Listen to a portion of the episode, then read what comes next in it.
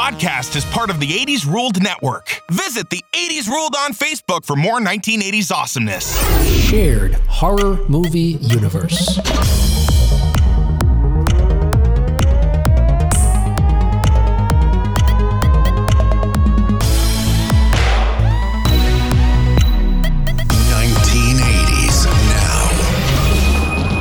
Guys want to do a show? Yeah, let's just get this over with. Jesus Christ, let's go. Hey, It's like a project. Hey, welcome back to another episode of 1980s Now, a weekly examination of the importance of 1980s pop culture and its influence today. My name's Will. Joining me as always are my friends and co-hosts, Ray and Kat. Hello. Howdy. I feel like I'm speaking quickly because Ray said, let's just get this over with.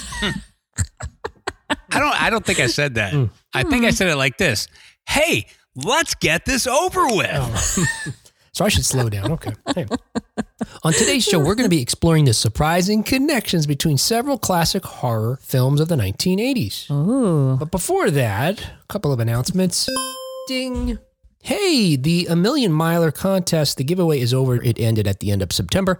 And as we announced on Facebook Live, right after we uh, we picked the winners live on Facebook Live, actually. Mm-hmm. Amber Massey won the vinyl, A Million Miler, and Alicia, I'm going to say Alicia, right? Alicia, Alicia, mm-hmm. Alicia, I think. Hill, Mostly Alicia. Alicia probably, mm-hmm. won the cassette. So you guys can look forward to receiving those in the mail shortly. Thank you for supporting Humans Were Here, Million Miler, and us. I bet they were psyched. Yeah, they were. They did write back. You know, of course, we had the uh, had the privilege of emailing them and letting them know they won, and they were. They seemed to both seem to be very excited to be able to get their hands on that authentic, vintage but new music. Sweet. Okay. Hey, once again, it's time to Thank you for your cooperation. thank you for your cooperation.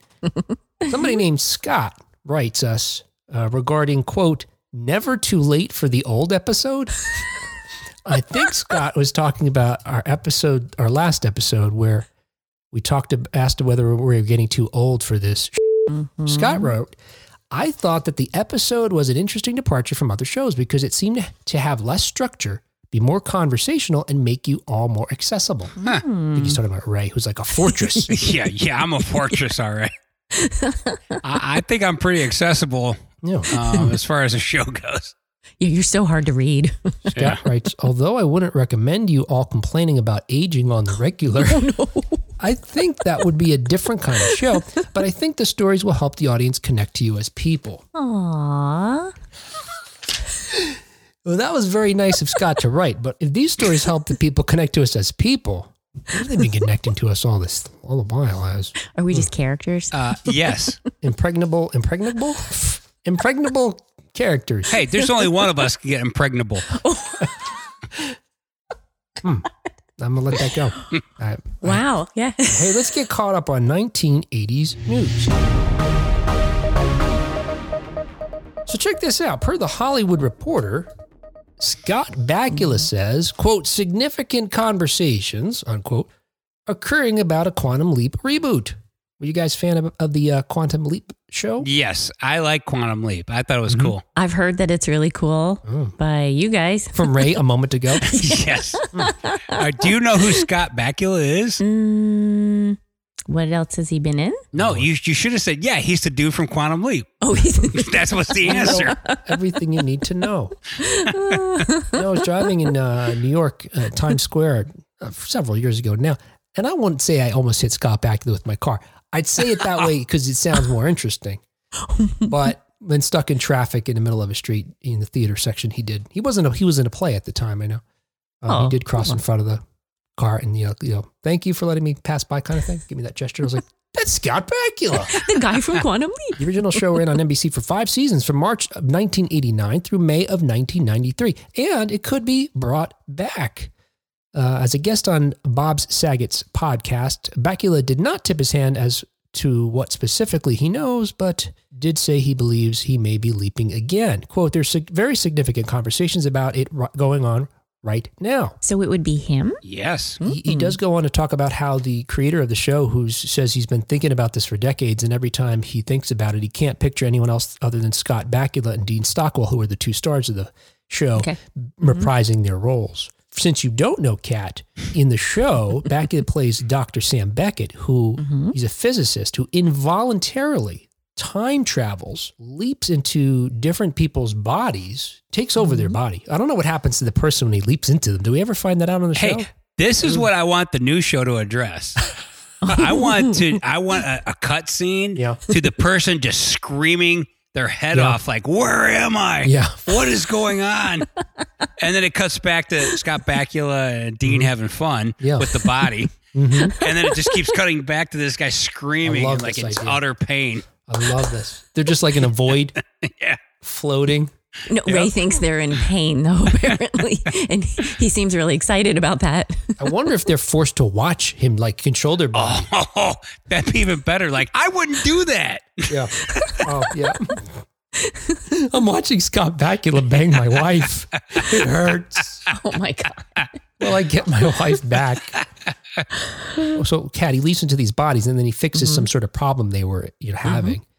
And then, as a mm-hmm. result of solving the problem, he leaps again. Does he? He never goes back into his own. He's just going from somebody else in the last episode, he does leap back. Mm. And I think he leaps back to the spoiler. I think he leaps back to where Al, Dean Stockwell's character, is. I think maybe once. Mm-hmm. I think maybe even Dean Stockwell maybe takes over a body on one episode. I don't know. After a few ep- seasons, maybe they mixed it up. I, I can't remember. It's a good show, though. Oh, it's an excellent show. Bakula says he doesn't know what it would be. He Mm-hmm. also joked that co-star Stockwell might cost too much to return. Has he been in other things? Is he very popular? Oh, you've seen him in tons of things, but I can't Yeah. think of what he's doing You, now. You've seen him in Quantum Leap. yeah, right. Kat, come on. You had another chance. Man. All right, another 1980s news. Also, according to the Hollywood Reporter, Friday the 13th writer wins appeal to reclaim the franchise rights. Victor Miller, the uh, the author of the original, the very original Friday the 13th, is set to reclaim the domestic rights to the franchise from the producer. This this story's actually crazy because um, Sean Cunningham Mhm. Is um, the driving force of Friday. Yeah. And um, he's losing the rights to the original writer of Mhm. the first movie, which Mhm. makes no sense because this guy has pretty much spearheaded this thing the whole time. So now they got to figure out what to do. Uh, Miller attempted to leverage part of the copyright law that allows authors to reclaim their rights to what they once created after a statutory set period of time. It's not unlike what uh, the heirs of the comic book creators are now attempting against Disney, although the important difference is given the Marvel comic books at issue were published before copyright law was changed in the mid 70s and Friday the 13th came afterward. So that may affect things somehow for them. We don't know. Um, but as they're making the same argument, and as Ray says, the other side, Sean Cunningham, who created and who who produced and directed the first Friday the Thirteenth, is saying no, that was a work for hire. And in copyright law, if, if something's a work for hire, it belongs to the person you were hired by. Ah, gotcha. Yes. But copyright, oh, we're going to get really legal stuff here. It's going to get boring real quick, right? The idea of copyright law is to protect creators and Yes. encourage innovation. I'll just say that much. hmm And so it would be, you know, the the idea that these things expire is good, Mhm. generally speaking. Yeah. Well, what I would like to see happen here is um, bring him back, write another one, uh, have everybody involved, Cunningham, that dude, Yep. make a new uh, Friday the Thirteenth movie, Yep. and um, work it out so that uh, they can make a bunch more, and he gets paid, and you know it'll probably be good. I think that's the way you work this out. Well, you know, there there is it is likely that even though the court is so far sided with Miller, you're right, Ray. There may be a settlement because if you remember, in the very least, the fact that he wrote the first Friday the Thirteenth means that he probably doesn't have any rights to Jason, Yep. who actually isn't in that film. So I don't know what the value of having this this story otherwise is without Jason. Right. Uh, well, once again, though, if he can come up with a great story in Yeah. the franchise, I, I I'm all in on that because that first movie is probably the best one in the entire franchise. Hmm. Yep. Without that one, there is no Friday the Thirteenth. If you go straight to Jason, you're just another hacker, you know, 70s slasher movie. Hmm Um, that one sets the tone for Mhm. the, the whole franchise. hmm Yeah, and it's such an important film. It created a lot of the tropes that films in the 80s and beyond have followed. This idea that, for example, if you're promiscuous, you're going to get murdered. If you're naked, you're going to get murdered. Yeah, if you're drunk, you're getting murdered. Yeah, if you're smoking pot, you're getting murdered. you go skinny dipping, you're getting murdered. It, yeah, all the tropes are in the first one. Yeah. So they basically can't make another Friday the 13th movie without his permission with this. Is that right? Well, they may Is have that- to disconnect. You know, they they'll probably have to figure out what they own versus what he owns, and then create Okay. a story based Yeah. on that. Okay. Like it seems a hockey wearing uh, murderer it belongs to the Sean Cunningham. Okay. You Mhm. know, a little boy that drowned in a lake named Jason. That's Vic Miller. That's Yep. Um, Okay. Dead mom killer. Yeah. So so far, as I said, the court sided with Vic Miller, and there may be some subsequent appeals or some settlement, ultimate Okay. settlement. But I thought it was funny that the uh, the summary judgment issued by the U- U.S. District Court Judge uh, Stefan Underhill starts this way: uh, The film created from the screenplay went on to significant commercial success. Lurking below that peaceful surface, however, was the Copyright Act's termination right, waiting just for the right moment when it would emerge and wreak havoc on the rights to the screenplay. That's well written. Wow. These- these- all these judges, these you know attorneys, frustrated That's- performers. That's actually uh, better written than parts four through uh, 13. There you go. Yeah. Uh, in other 80s news, and the saddest of the news this week, right? And probably the biggest bummer you've heard in a long time. Per the Las Vegas Review Journal, David Lee Roth is throwing in the shoes, as he says. Uh, for the lay folk who are not from whatever planet David Lee Roth comes from, means retiring. I'm okay with this. Uh, he's he's picked his time. Alex Van Halen is coming in to play the last five shows with him It's crazy. on drums, so Wow. that's cool. And uh, a little known fact: um, Yep. "A Little Ain't Enough" came out in '91. Yep. The end of that video, Mhm. you see David Lee Roth retiring in October 10th, 2021. Isn't that crazy? I mean, come on. I wonder did he did he remember or know before he issued you know his statement and decided that he was going to announce it now? Because as, as you know, his final shows are in January. Yeah, I think uh, I think this is just a coincidence because in the video he's wearing a fat suit and he gets out Yeah, of the oh, car. oh and- boy. but but technically is the date and the video is they're talking about the final tour. So technically it's it's almost identical to what Yeah. happened, except for he's not all big and fat and Yep. jumping around like an idiot. So uh, this is a, a good ending to the story for him because uh, it could have ended like you know Ed Van Halen. Yeah.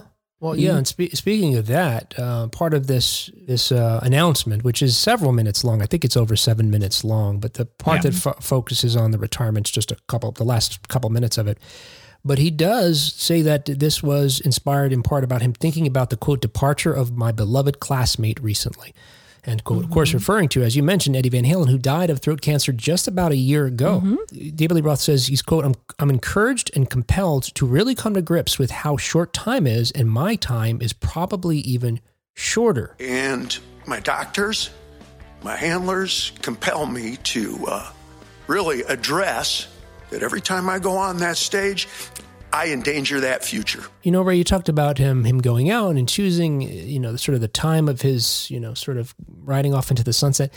Uh, is there another announcement yet to come about his health? I'm wondering because he's talking about his doctors are saying every time he appears, he's risking his life essentially. I don't think so. I think it's more of the way he is on stage with the the big giant kicks and jumping over and screaming. Uh, at his age, I think they pretty much said, "Look, man, do you, do you want to have a heart attack on stage? Is that the way you want to go out? Is that the way you want to be remembered, or do you, or do you want to live to be 120?" So maybe, like you're saying, as compared to other performers who are still out there, like Mick Jagger, who is probably at least 10 years older than David Lee Roth, their style allows him maybe to perform because it's so more laid back and Yeah, Mick Jagger's just walking around the stage doing shoulder shrugs. doing that like chicken thing. there there's no giant like I've never seen Mick Jagger jump over the drums. I've never seen him have a sword. like you know, he's not out there doing what David Lee Roth does. And I get it. Dave finally realized he's not what he was in 1984. he's he's okay with it and I like that he's okay with it and The- that's cool. The only reason I haven't made any snide comments about Simon LeBon not retiring was when I read the part about, okay, he's taking care of himself. It seems like this is a self care, listening to one's doctor's hmm. situation. So I want to respect that. And they're not actually not all that far off in age. Uh, Roth just turned ah. 67 and LeBon is mm-hmm. 62. Now, once again, wh- I've never seen LeBon doing ninja kicks with a Yeah. sword. No, but he's he's still jumping away. He's jumping and dancing and Yeah, wiggling. seen- and, uh, yeah, wiggling's different than jumping. Kat- Kat's taking a lesson out of your book. She said, "Look, I'm not going to say anything bad about how Simon LeBon's still doing awesome things and still wiggling around because she just said it." I just said it. well, you know what? I, I like to take the high road, but I'll point out that Kat stopped listening to them at one point. So Uh, I'm not even going to try to defend myself about that. But I will say that I like in the article how um, David Lee Roth said that he and uh, Alex Van Halen laugh like pirates together. I was wondering about that. Yeah. like, ar, ar, ar, ar. What's that? that's absolutely what it is. It's like Mr. Krabs, yeah. Absolutely. All right. Hey, that was 1980s news.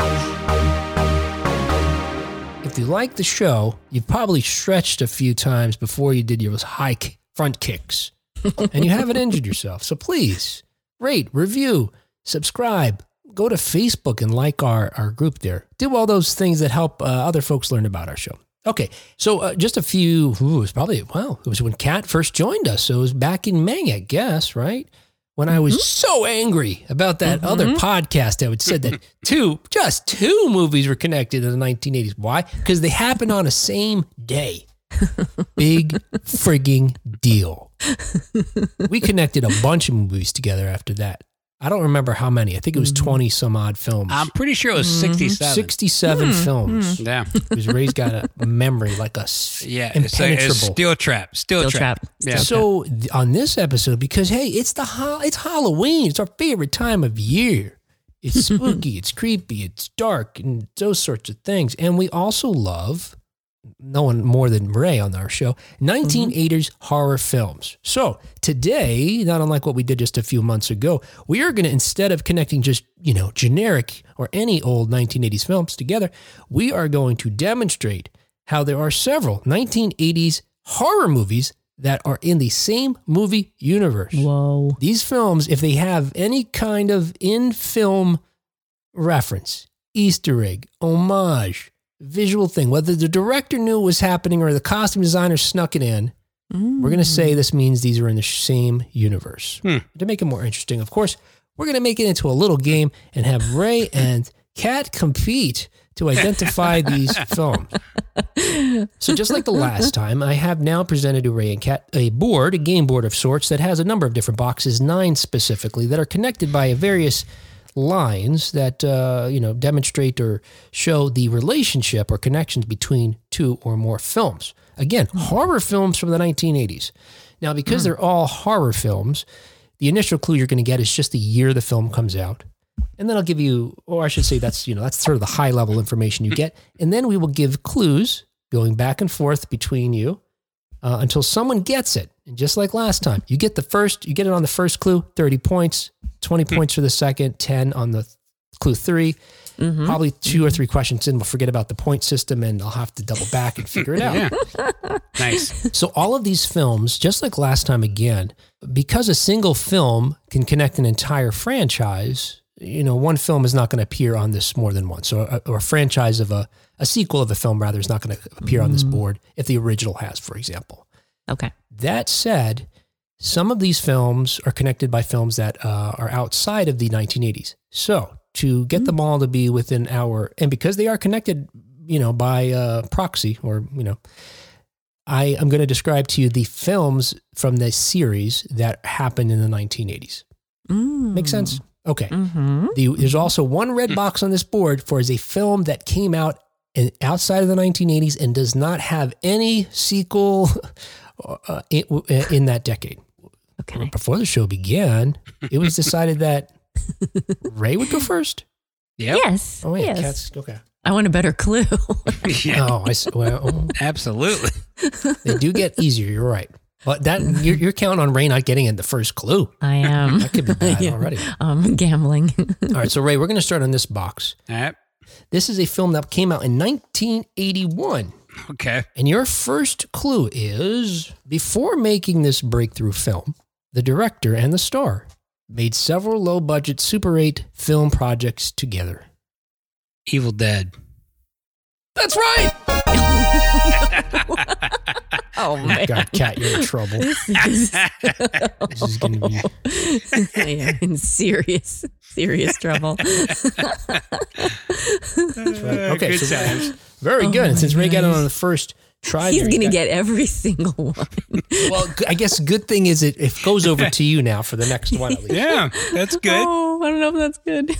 So you could, you know, hey, you can get one right now too.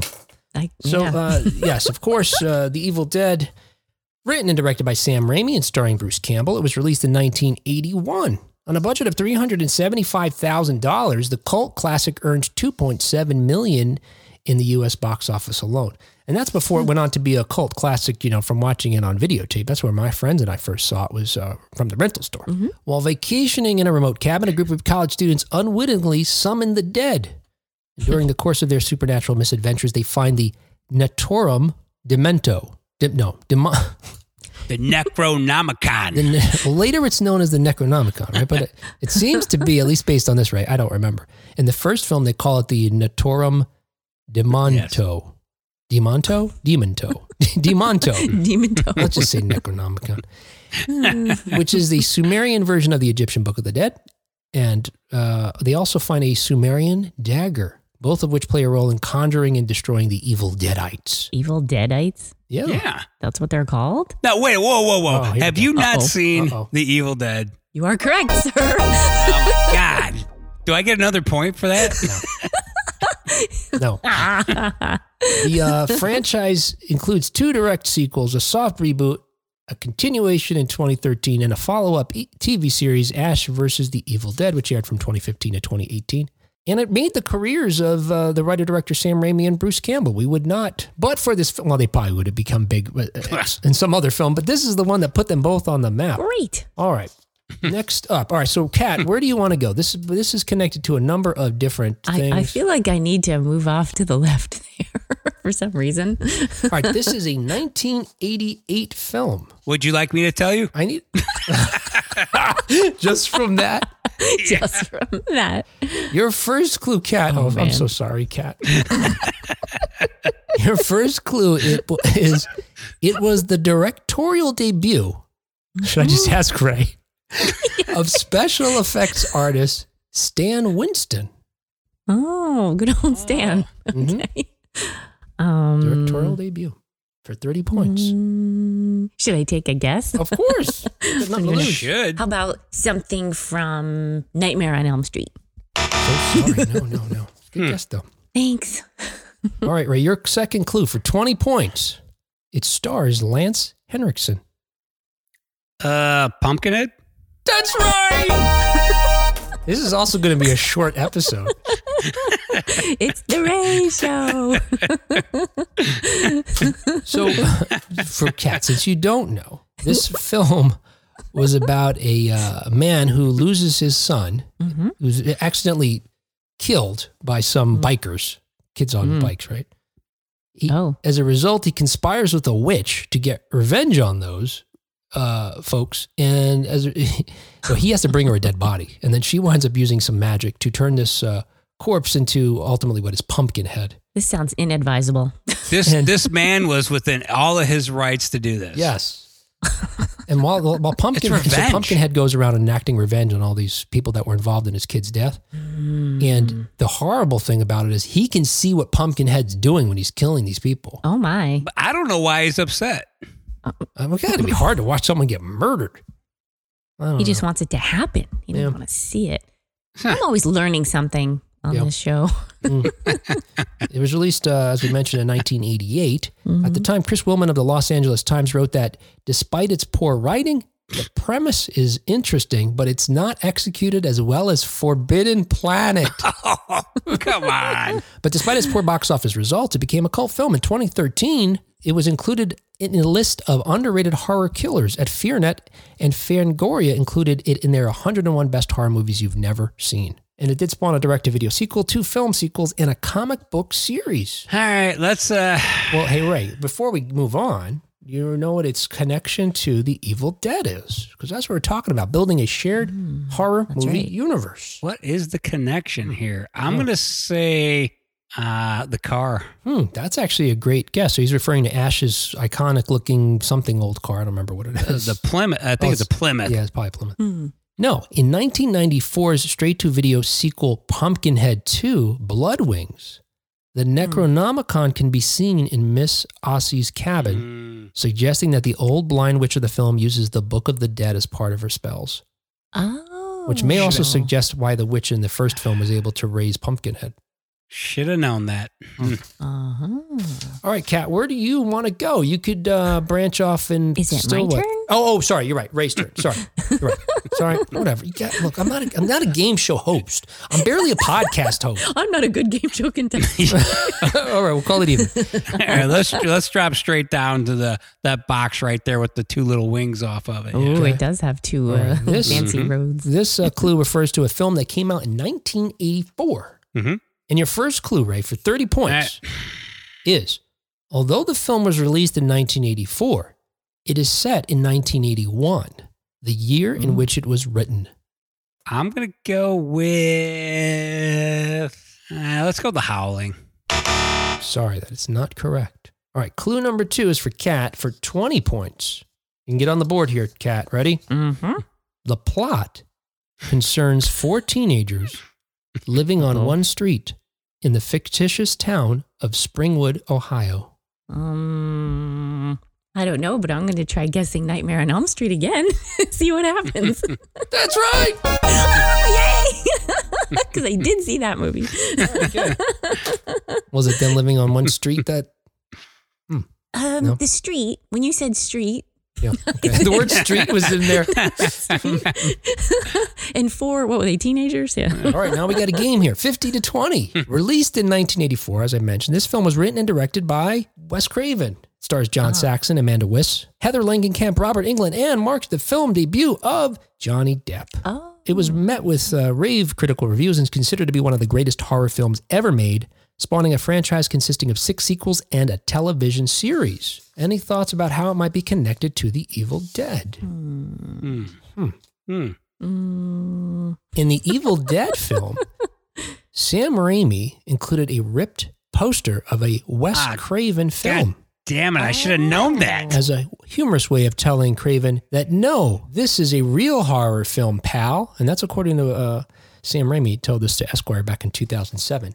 As a result of seeing this little in movie sort of diss, Wes Craven in A Nightmare on Elm Street had his character Nancy, played by Heather Langenkamp, falling asleep while watching The Evil Dead. Man, I should have remembered that. Damn it. In response to that, Sam Raimi, in his sequel to Evil Dead, Evil Dead 2, 1987, he put in uh, the ca- cabin, Freddy Krueger's glove is, is hanging there clear as day. oh. Which, you know, suggests, I don't know, Freddy is like, no, you know, he, he's not, he doesn't, what?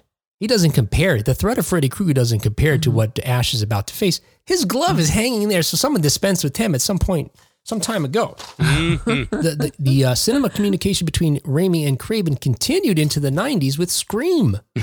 Oh. If you remember that Randy, the character, I just watched this very recently. Randy, the character played by Jamie Kennedy, who was, of course, a like hardcore fan of horror movies. He knew them inside and out. At the start of the film's party scene, he holds up a series of VHS tapes and asks the characters which one they want to watch. Included among them is The Evil Dead, but instead they pick Halloween. Oh. All right, Kat, where would you like to go here? Any number of different places you can go. I'll take the long road away there. All right, this is regarding a film that came out in 1988, a horror film that came out in 1988. All okay. right, your first clue is I'm so sorry, Kat. Whenever you get the first one, I should just rearrange them when it's your turn, right? I mean, but here's the problem because if it goes back to Ray, then after that, you know he's definitely getting it. It's okay. All right. I'm It was written and co directed by Tom Holland, who also wrote 1982's sequel to Psycho. Mm, I got nothing. Okay. Thanks. Back Thanks for to that. Ray for 20 points. Your second clue, Ray. Although you only see his face briefly, Brad Dourif plays the killer in this film. Huh. I'm drawing a blank on this one. Oh, Stumped? Uh, I don't know. I'm gonna go Wolfen. Whatever. sorry. That was weird. Kat, you can get 10 points and uh, you can come within 20 points of Ray here at this point. Your clue, clue number three, Mhm. is the plot, or a vague summary of the plot, as we say. Okay. A widowed mother gives a doll to her son, unaware that the doll is possessed by the soul of a serial killer.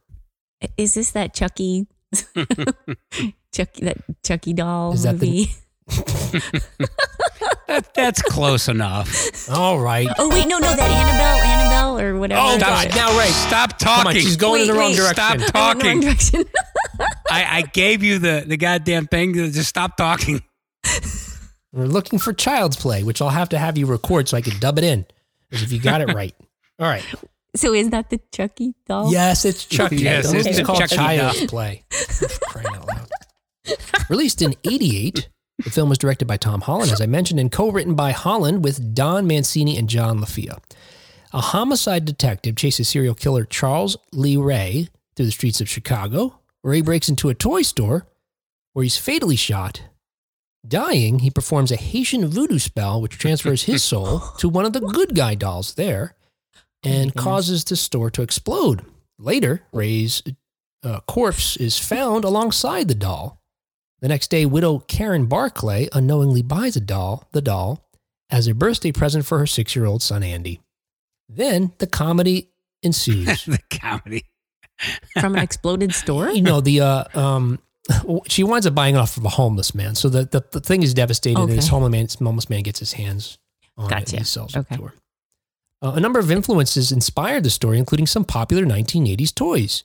Mancini said he was influenced by the Cabbage Patch Kids, the film Poltergeist, the character Freddy Krueger, and the Twilight Zone episode The Living Doll. If you remember that one, that's uh, mm, Talking Tina. Something like that. Yeah. She's like, she's like, I'm talking Tina, and I'm going to kill you. It's really Something funny. like that. Yeah. And the director Tom Holland affirmed that My Buddy dolls played a role in Chucky's design. Do you remember those My Buddy? My Buddy. Yeah. Oh, My yeah. Buddy. Oh my gosh. Yeah, it looks yes, kind I of like a remember Chucky that. doll. Mhm. Along with the film getting a cult following, the box office success spawned a media franchise that includes a series of six sequels, merchandise, comic books, a reboot film of the same name released in the summer of 2019, and coming out this month, a TV series. Wow. What about its connection to A Nightmare on Elm Street? Right. you guys aren't going to get this one. I'll just tell you. Because, and the reason you're not going to get it is because this these two 1980s franchises are connected through the 1998 sequel, Bride of Chucky. And in that film, Tiffany, the possessed doll played by Jennifer Tilly, steals Chucky's remains from a police compound. In the police station, Tiffany passes some various objects in evidence lockers, including Freddy's glove. Oh my gosh. Um, let's Got see, it. Ray, it's your turn to pick where we're going next. I'm going to go up. All right, from Child's Play. Yeah. All right, and your clue is a 1981 film. Your first clue, Ray, is this sequel is set 15 years after the original film. I'm going to say Psycho. clue number two to Kat for 20 points. Yeah. You could tie with Ray if you get this clue, the, the movie based on this clue, Kat. Okay. Of the 11 films in this franchise, Whoa. one is completely unrelated to the others. 11? Um, is it Friday the 13th that we talked about in the news? Sorry. That's No. what we're looking for. Okay. Okay, Ray. You get the final clue, Ray, for 10 points. This film stars Jamie Lee Curtis. Wait, wait. You said the, the first movie was 15 years before 81? It's set 15 years before this one. Yeah. Oh, it's Halloween then. That's right. I didn't think there were. Oh my gosh. I was gonna, that was one of my two guesses, but I didn't think there were that many Halloween movies. I think the Oh my 15 years includes the you know the beginning when he first kills. Yeah, his, uh, yeah, that's babysitter. that's what that's what threw me off. Yeah, because the, the uh, I think the the first film begins with the flashback, right? Yeah, it's but we all know it's Halloween 3. Oh, the one that is the one that's not connected yes, to the rest. of course. Yeah. That's And that's exactly the one that I Uh, saw. let just put this. That's why I thought you were gonna get it. Of all of them, that's the best one. Uh, released in 1981, it was written by John Carpenter but directed by Rick Rosenthal. As I mentioned, Jamie Lee Curtis, of course, stars in it, and Donald Pleasence also returns, both to play their roles from the original film, which, as you, I'm sure you know, is about a mental patient who was committed to a sanitarium for murdering his babysitting teenage sister on Halloween night. He escapes 15 years later, returns to his hometown, and stalks Laurie Strode and her friends. The, the plot of the sequel picks up immediately after the first film, with uh, Michael Myers following Laurie Strode to the local hospital while psychiatrist Dr. Loomis continues his pursuit of him. And how you might how you have any guesses how it's Well, ch- yeah, I would guess that uh, the the Michael Myers mask was also in the scene from with the uh, Freddy glove. that's right. Wow, nice.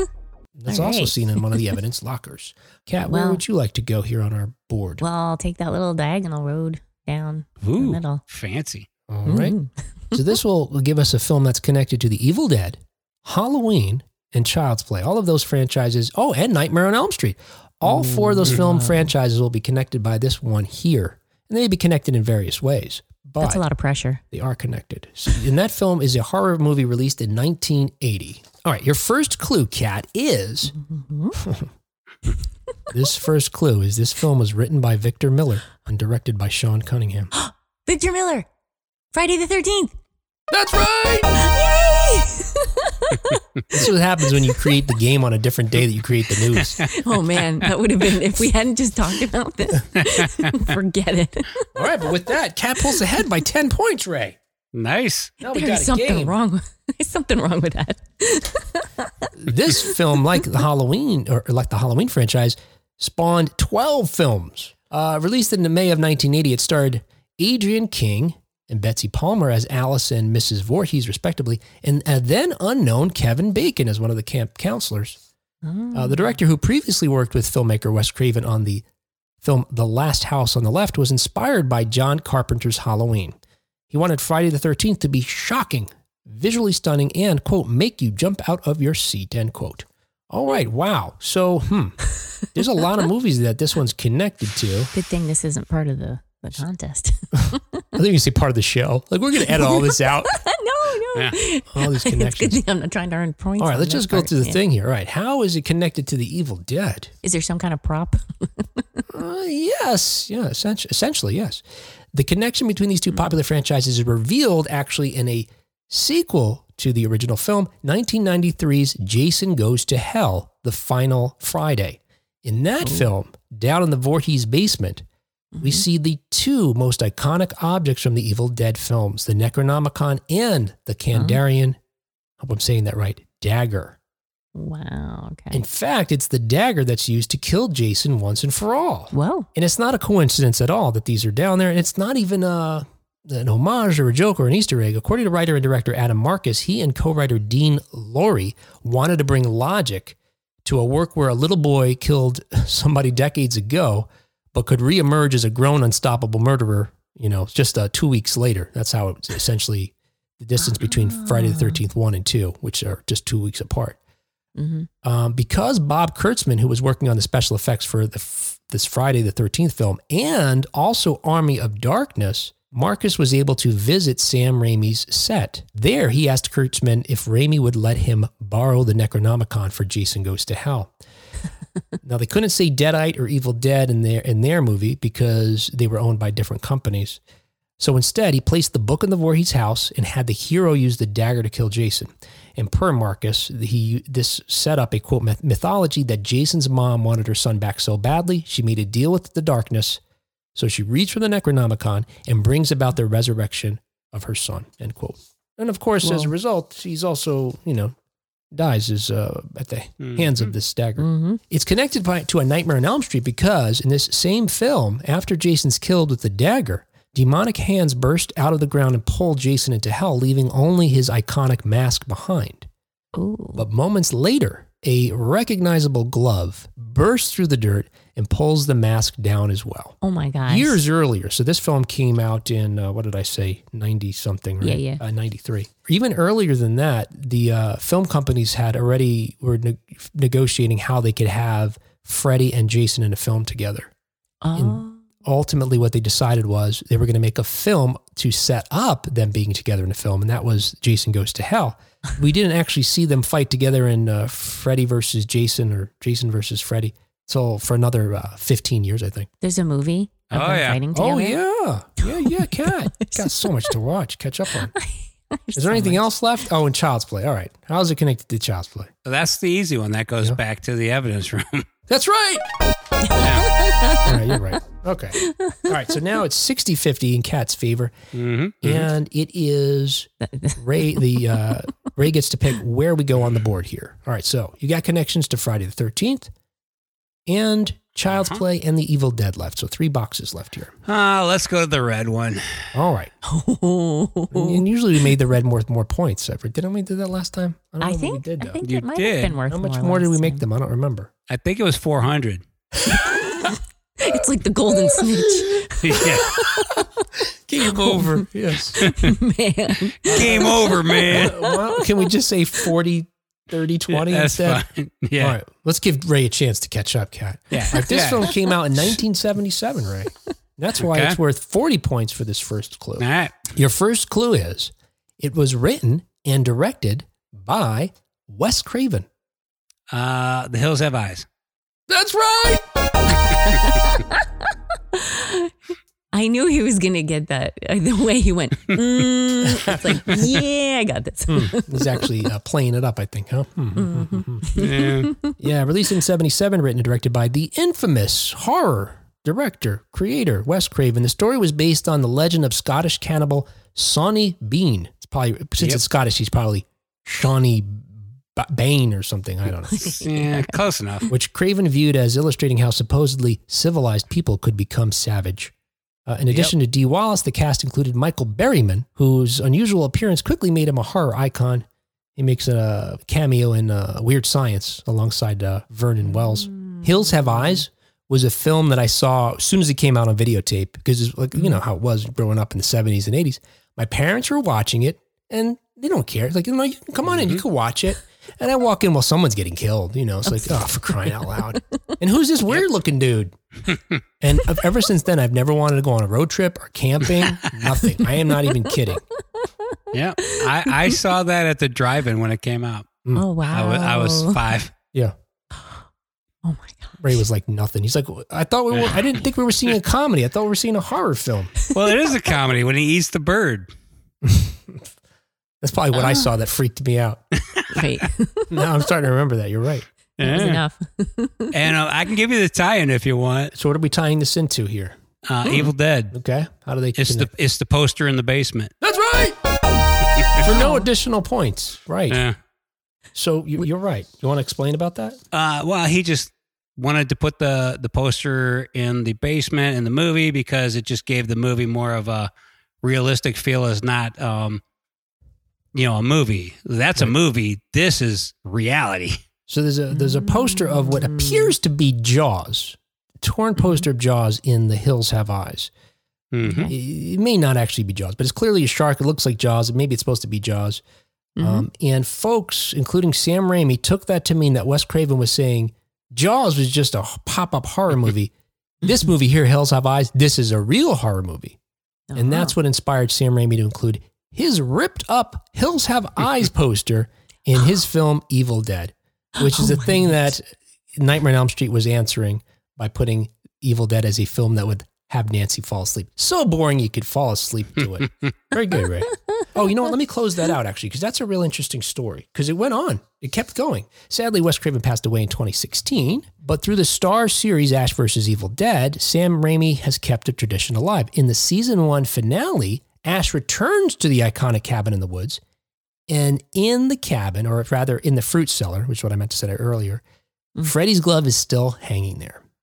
Oh, And then later, in the final episode of season two, uh, Ash and his uh, cohorts wound up traveling back in time to, to 1982. hmm And see there, hanging outside of a movie theater, is a poster of The Hills Have Eyes. This time, of course, it's fully intact. it's not ripped. Nope.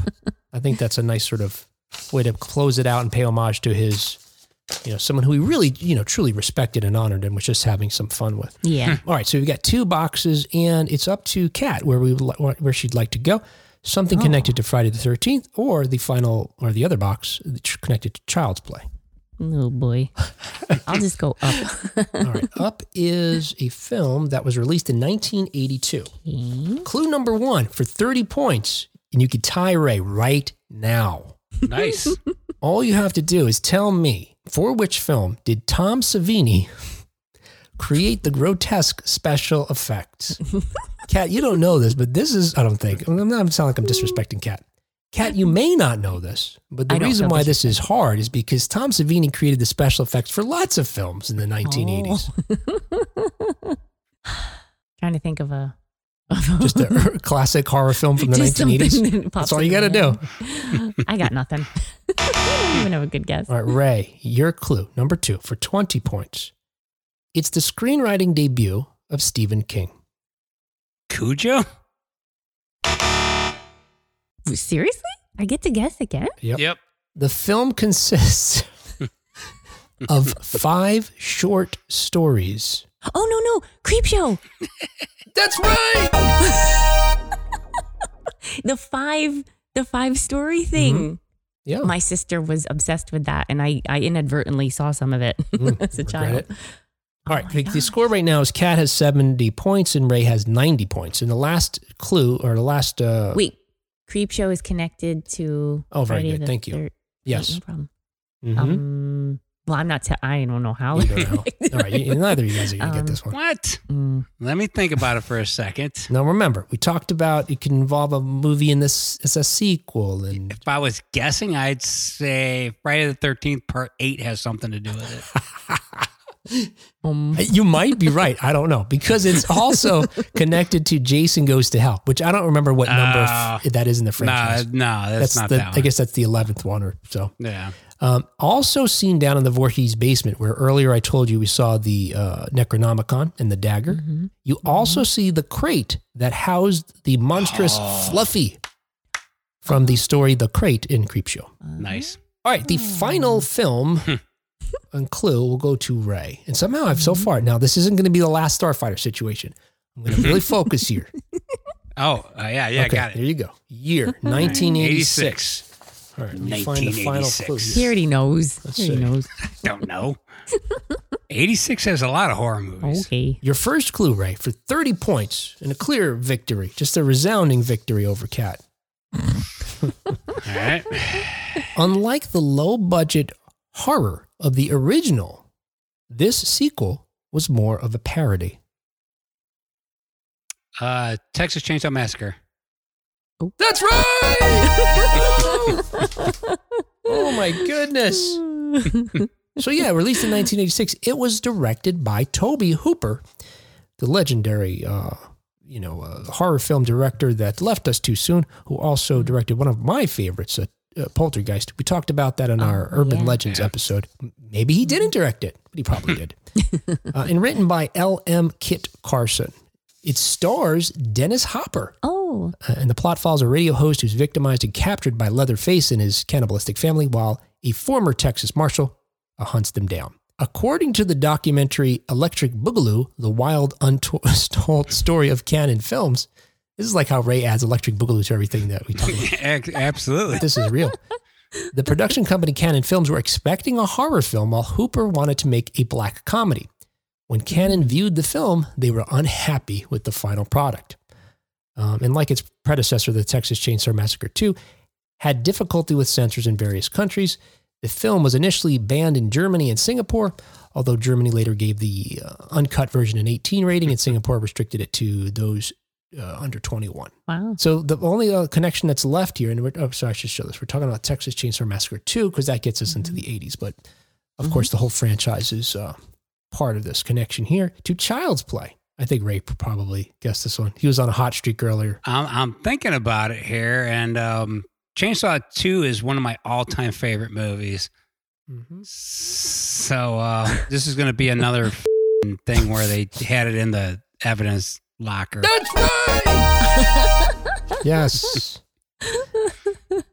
In addition to Freddy's glove, Jason and, and Jason and Michael Myers masks, we also see leather cha- leather leather chain Leatherface's chainsaw. Ah, chainsaw. All right, look, we've connected nine franchises. Well, I guess Hills Have Eyes isn't a franchise, and but Pumpkinhead Uh, had a sequel. technically, it is. oh, they did redo it, right? Not too long no, there's ago. there's two movies in the Oh, there is. yeah the original. They were on dirt bikes Hmm. in the in the second one. Okay. Ooh. Vaguely remember that. That wasn't in the 80s, though. Was it what, 90s, I guess? Uh, no, I thought that was 80s. Oh, you're right. I should have put that on there. 77. 85 is, is part two, which all Wes right. Craven also did those. Ah. And then in 2006 and 2007 is when we had the reboots. It's okay because it made it the special square or rectangle. Right. The, the But red. then maybe Ray should have had 40 points. And that would have meant he only beat you by 110 to 70. See, yeah, I be feel so much better about that. Well, uh, technically, this this wasn't fair. So I, I'm just, I'm amazed Well, I got anything. Yeah, she got if you points. ever if you ever want me to do Duran Duran trivia, we can do that just to make it fair. That would be fun sometime anyway. Yeah. That is all the uh, film connections of the shared mov horror movie universe from the 1980s. What I am now, this is a challenge to us here, right? And anybody listening, please write in and let us know. How do we connect our two different shared movie universes? The one where we have, you know, Blade Runner and Back to the Future to now these horror films. There's got to be a way. And maybe it involves that fake country that, uh, uh, what's his name? Oh, yeah, yeah. Yeah, yeah. Zimbabwe. How many times do I have to tell you this? Zimbabwe is a real country. All right, that's it, right? Okay. Hey, lots of more Halloween fun coming this month. I hope somehow, Hell yeah. including uh, st- special episodes that Ray is making for our Patreon supporters. Which reminds me, of course, our show is brought to you in part by some of our very special patrons, including John Henderson, Bart Arnold, Craig Coletta, and John Kaminsky. And you can also support future episodes of this podcast by going to patreon.com slash 1980s now. Okay, hey, with that said, we will talk to you next time on 1980s Now. See ya. Later.